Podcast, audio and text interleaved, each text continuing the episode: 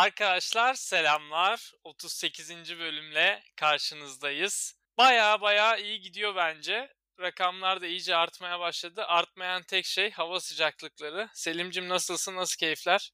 Abi keyifler iyi. Şu an yayladayız biliyorsun. Şu an Münih'te hava durumu 22 derece ve bugün 3 kere yağmur yağdı. Dışarı çıkmak için hani bir boşluk bulmaya falan çalıştım ve spora gittim. Bir şekilde denk gelmedim yağmura. Sonra döner dönmez hemen yağmur yağmaya başladı vesaire. Avrupa gerçekten yeni bir mevsim üretti herhalde. Böyle Haziran'la Ağustos'un arasında böyle güzel bir sonbahar esintileri gibi.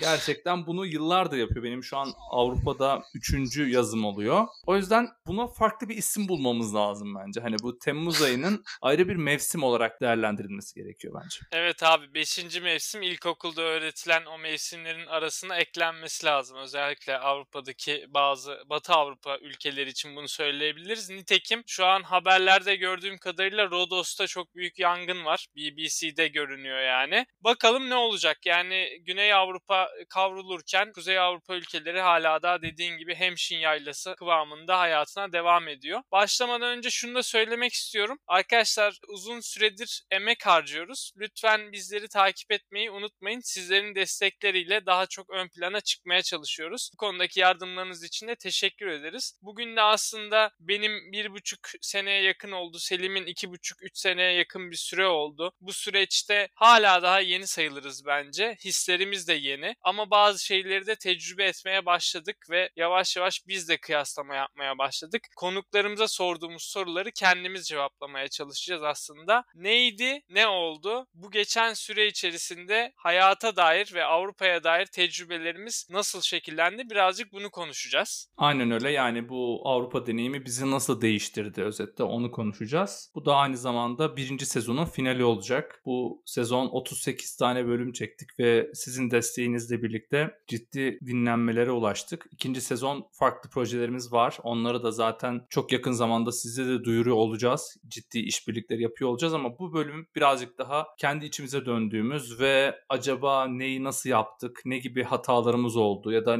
ne gibi şeyler öğrendik onları değerlendireceğimiz güzel bir bölüm olacak ve bizim için de aslında belki her sezon finalinde olmaz ama bazı sezonların sonlarında tekrar edeceğimiz bir deneyim olacak ve siz de bu şekilde yurt dışına taşınan insanlar nasıl değişiyor? Beklentileri, bakış açıları, mutlulukları belki nasıl değişiyor onları görüyor olacaksınız ve belki de yurt dışına gitmeye veya gitmemeye karar vereceksiniz.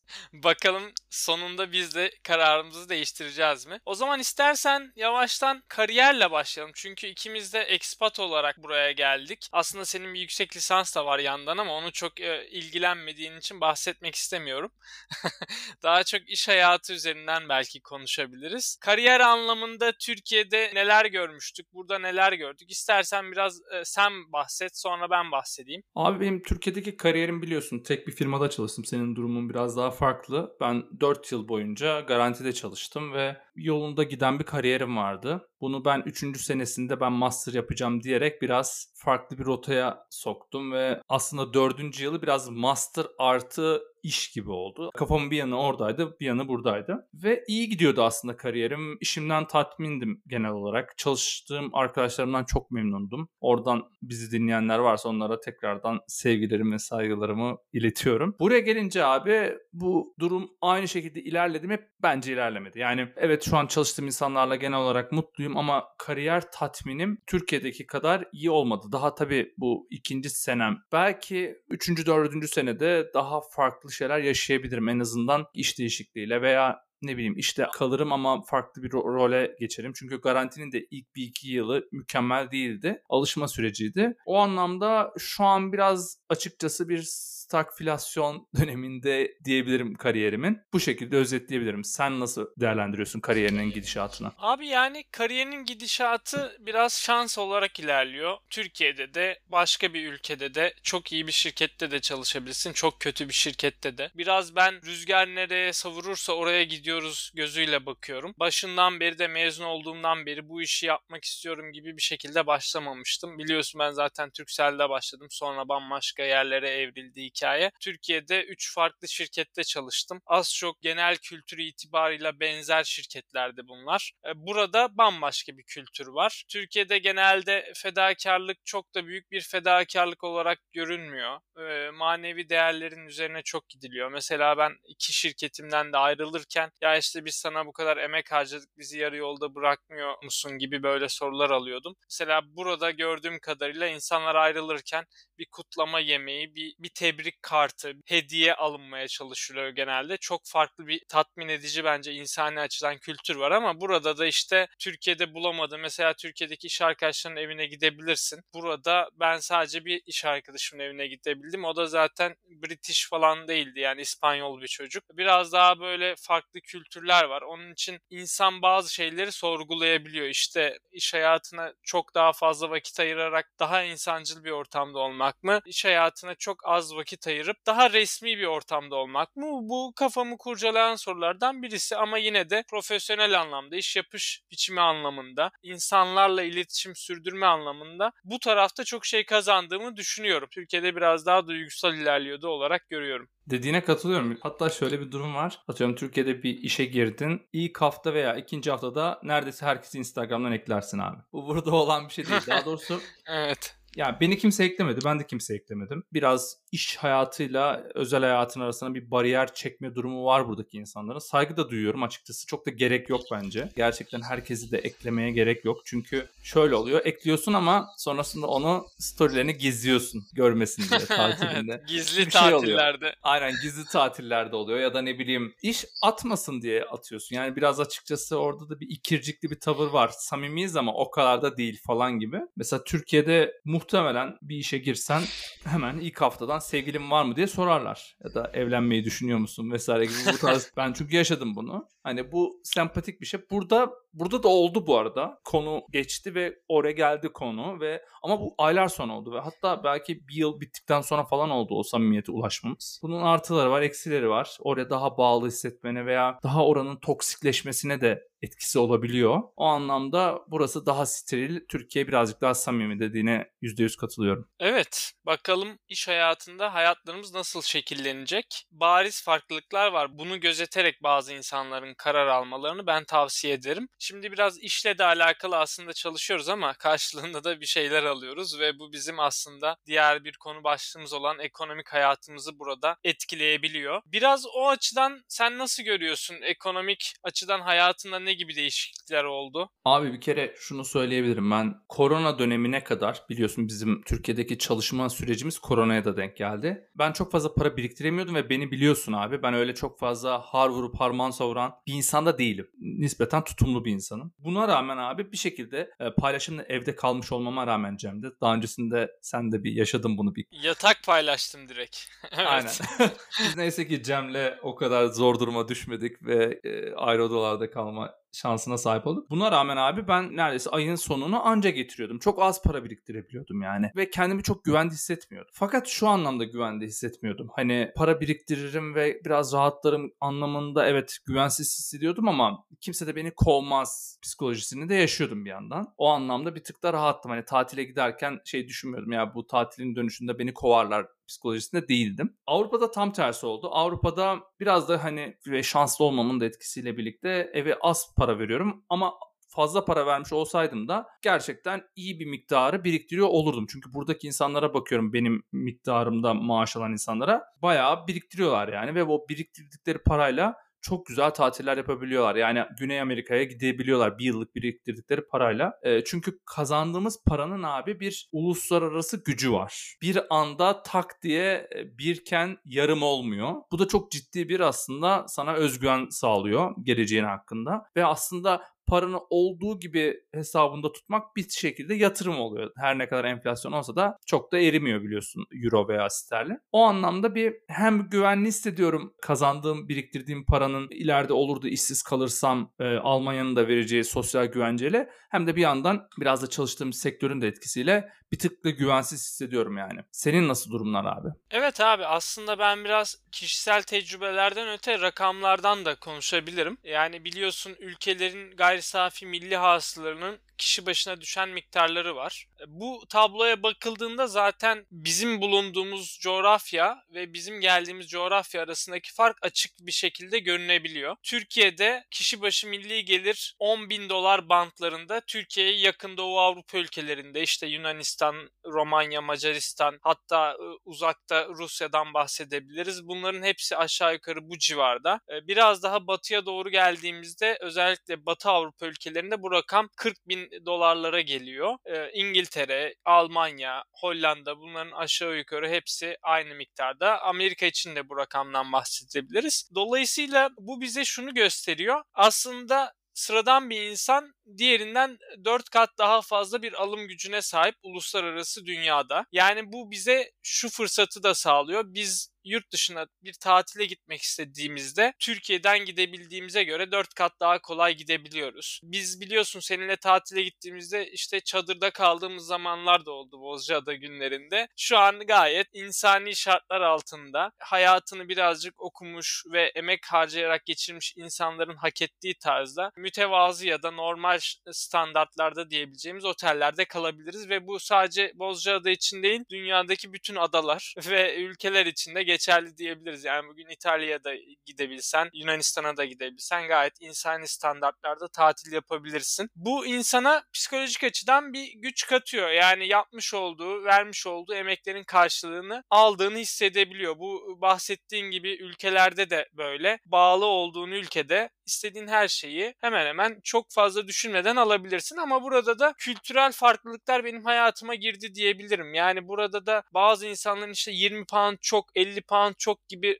rakamları telaffuz etmesi de beni ikinci kez sorgulatıyor. Acaba bizde mi bir sorun var, arkadaşlarda mı bir sorun var diye. Hani bazen ya buna ihtiyacım yok ama şunu da alayım güzel olabilir gibi dediğin yerde o e, etki sebebiyle aslında alamaya da biliyorsun. Dengeli bir tarafa şekillendi diyebilirim. Ama psikolojik olarak gerçekten e, rahatlık verici bir şey. Bir daha abi kesinlikle şu anlamda da rahatlık sağlıyor. Sadece ucuz ülkelere değil aynı zamanda Avrupa içi gezmede de kendini rahat hissediyorsun. Ne bileyim vize derdin yok. Bu müthiş bir şey. Yani bir anda canın sıkılıyor ve Roma'ya gidiyorsun ve sana kimse vizeni vesaire sormuyor. Onunla uğraşmıyorsun. O gerçekten şu son zamanlarda artan red oranlarıyla birlikte çok baş ağrıtıcı bir şey. Biz bu anlamda gerçekten birinci sınıf vatandaş olmasak da bir buçukuncu sınıf vatandaş olarak muamele görüyoruz ve o muamele e, insana bir yandan da tabii ki iyi hissettiriyor.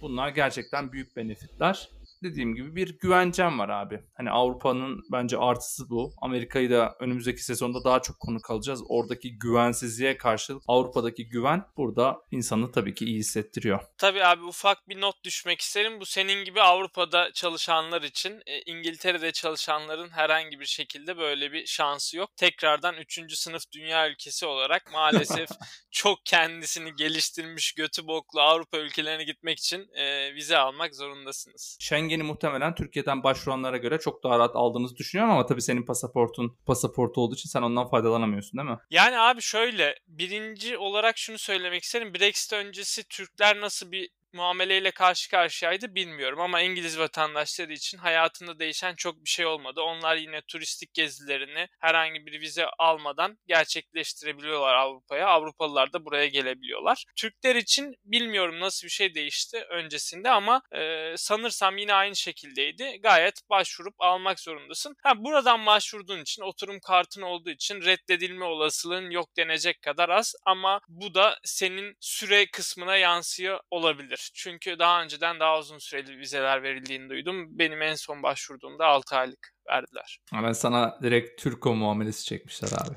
Aynen abi. Benim o dediğim gibi çirkin sosis yemekten yüzü yağlanmış Alman polisi benim pasaportumu gördüğünde bütün tüyleri diken diken oluyor gerçekten. Bir sonraki konuya geçelim istersen.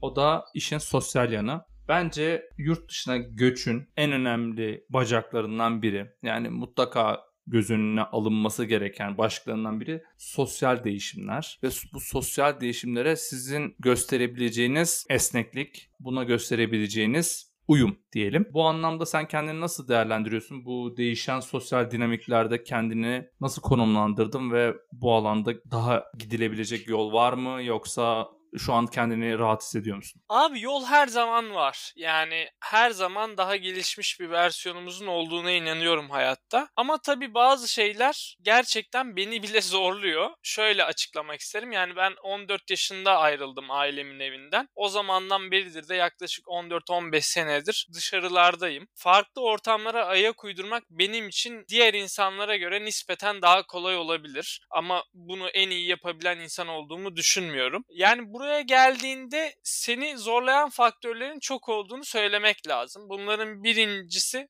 Mesela ev paylaşmak. Yani ben daha önceden Türkiye'de de ev paylaştım. Ozan'la yaşadım biliyorsun ilk mezun olduğumuzda. Bir sene, bir buçuk sene bunu e, yaşadım. Uyum noktasında zaten zor bir insan olduğumu düşünüyorum ama or- orada en azından bir insanla paylaşabiliyorduk ve bu en azından tolere edilebilir bir durumdu. Ozan'ın da burada katkısı çok büyük. Bayağı kolaylaştırdı diyebilirim.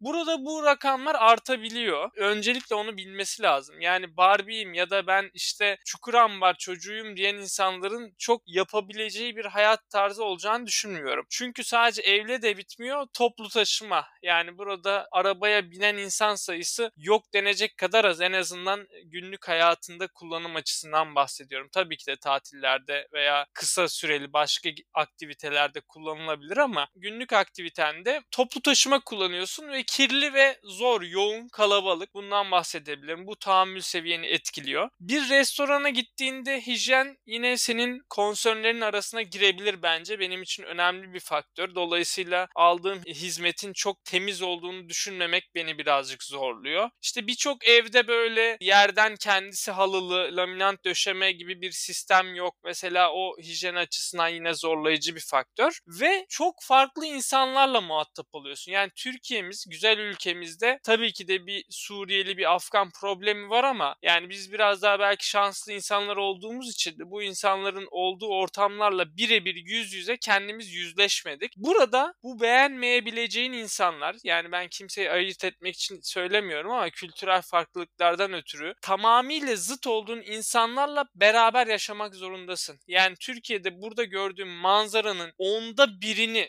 bir kere görsen ülke ayağa kalkar. Yani iki açıdan da söylüyorum. Bir taraf ya bu ülkeye ne oluyor şeriat mı geldi der. Bir tarafta der ki ya bu ülke ne böyle her yerde işte sokaklarda inanılmaz derecede müstehcen görüntülere sahne mi veriliyor der. İki türlü de çok farklı hayatlar var ve bunlarla bir şekilde yaşamak zorundasın. Yani ben çok marjinal kitlelerle uyuşabilen bir insan değilim normal standartlarda. Ben sıradan normal bir vatandaş olarak vergisini ödeyen, suça bulaşmayan insan olarak gayet normal bir şey bekliyorum. Ama bu faktörler sende bir şey geliştiriyor. Sen artık dünya insanı olmayı belki de yavaş yavaş hissediyorsun ve belki de şunu düşünüyorsun. Ya evet ben iki yıl sonra Avustralya'ya gitmek zorunda olsam orada da yaşayabilirim. Çin'e gitmek zorunda olsam orada da yaşayabilirim. Amerika'ya gitmek zorunda olsam orada da yaşayabilirim gibi kendine özgüven de kattığını söyleyebilirim. Tolerans seviyenizin bence çok yüksek olması lazım. Benim yüksek değil ve zaman zaman zorlandığımı da itiraf etmek zorundayım. Ben seni dinlemek istiyorum bu noktadan sonra.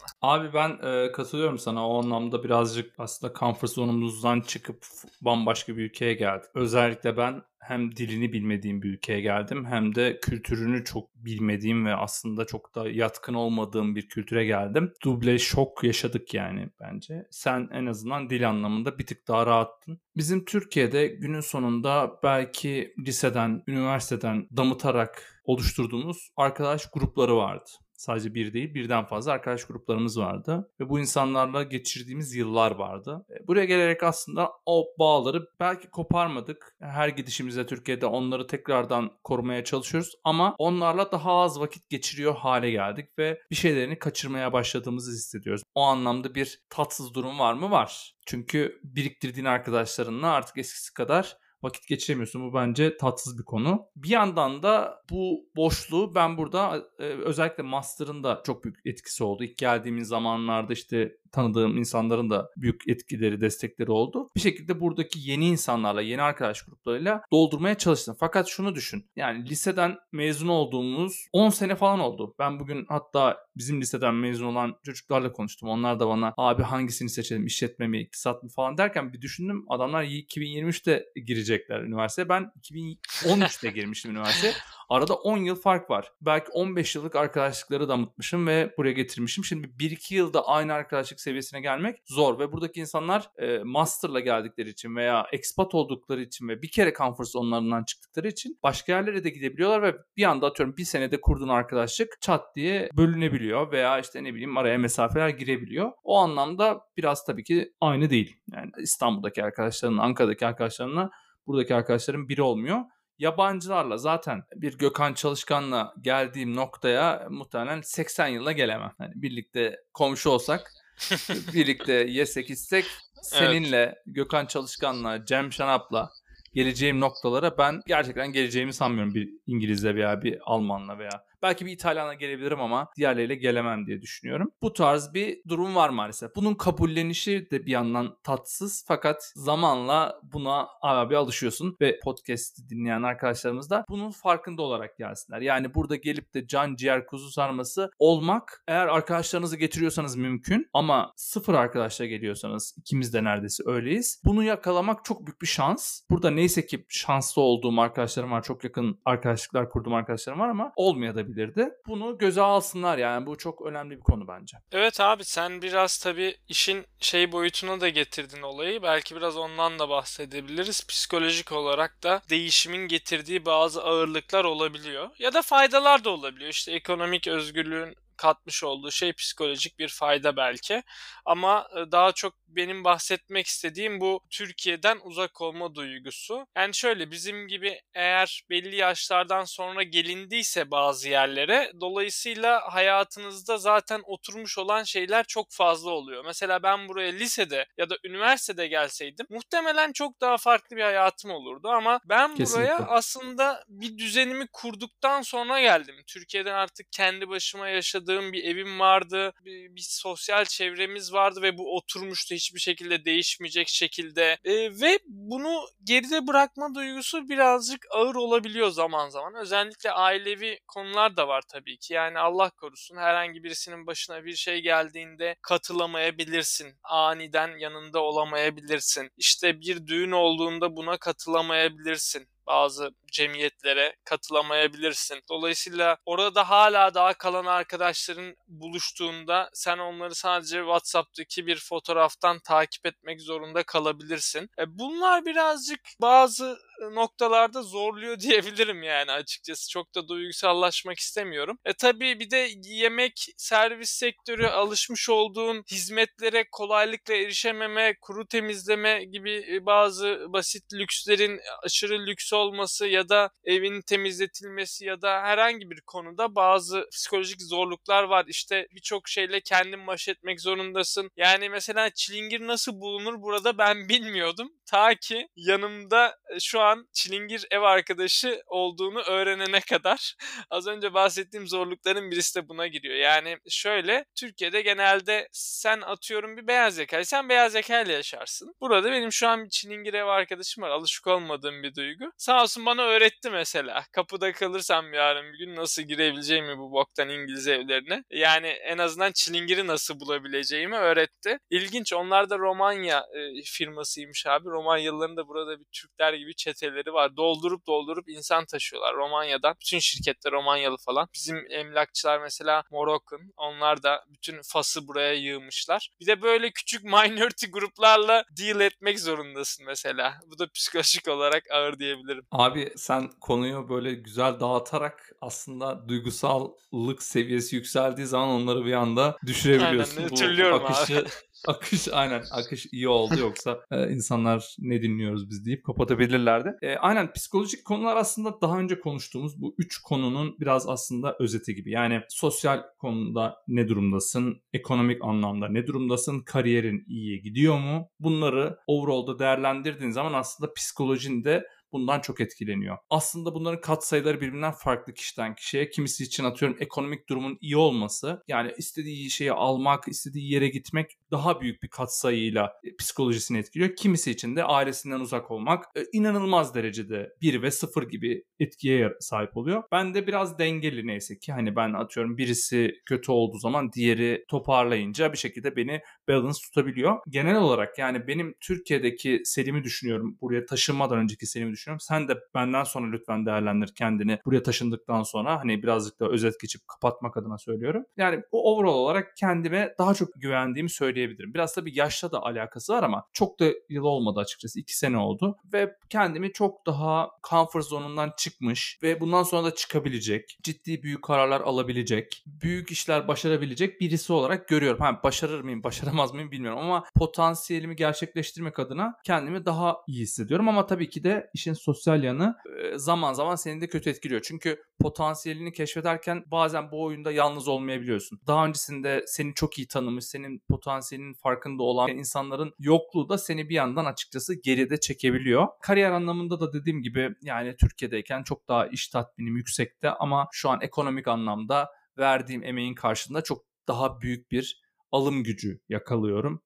Daha fazla para biriktirebiliyorum özetle geleceğim ve safety anlamında. Özetle şu anki Selim 2 sene önceki yani Almanya'dan vize bekleyen Selim'e göre çok daha kendine güvenen, potansiyeline daha yakınlaşmış bir Selim olarak değerlendiriyorum kendimi. Yani evet abi dediklerinin hepsine imzamı atabilirim. Ben de aynı şekilde değerlendiriyorum özetleyecek olursak. Yani birçok açıdan kendimizi çok fazla geliştirdik. Maddi ve manevi olarak kendimize özgüvenimizi çok artırdık. Ama tabii bu artırma bedavaya olmuyor. Bunun bazı bedelleri var. Onu da işte az önce bahsettiğimiz gibi psikolojik olarak zaman zaman ödüyorsun. Ama şu var gerçekten senden sonrakilere yol gösterebileceğin, kendine de çok daha iyi yol çizebileceğin bir noktaya geldik. Mesela ben şu an artık dediğin gibi başarırız başaramayız bilmiyorum ama herhangi bir yere gitmek zorunda kaldığımda herhangi bir zorluk yaşayacağımı düşünmüyorum. Yani geri Türkiye'ye döndüğümde de bambaşka güçlü bir insan olurum. Başka bir ülkeye gitmem gerekirse de bambaşka e, gayet bütün zorluklarla başa çıkabilecek bir insan olurum. E, daha önceden bazı kararları alırken ailene ya da arkadaşlarına danışabiliyordun. Şu an çok daha bence özgür hareket edebiliyorsun. Çünkü zaten birçok şeyi kendin yapabildiğini gördün. Bu açılardan çok rahatlatıcı olduğunu söyleyebilirim ama kişiden kişiye değişmekle beraber zor bir yolculuk. Hayatında hiç zorluk görmemiş ve bunu görmeye katlanamayacak insanların 2 3 belki 53 kere daha düşünmesi gerekebilir. Sadece o tavsiyeyi verebilirim. Onun dışında ya işte ben yaparım diyebilen herkesin de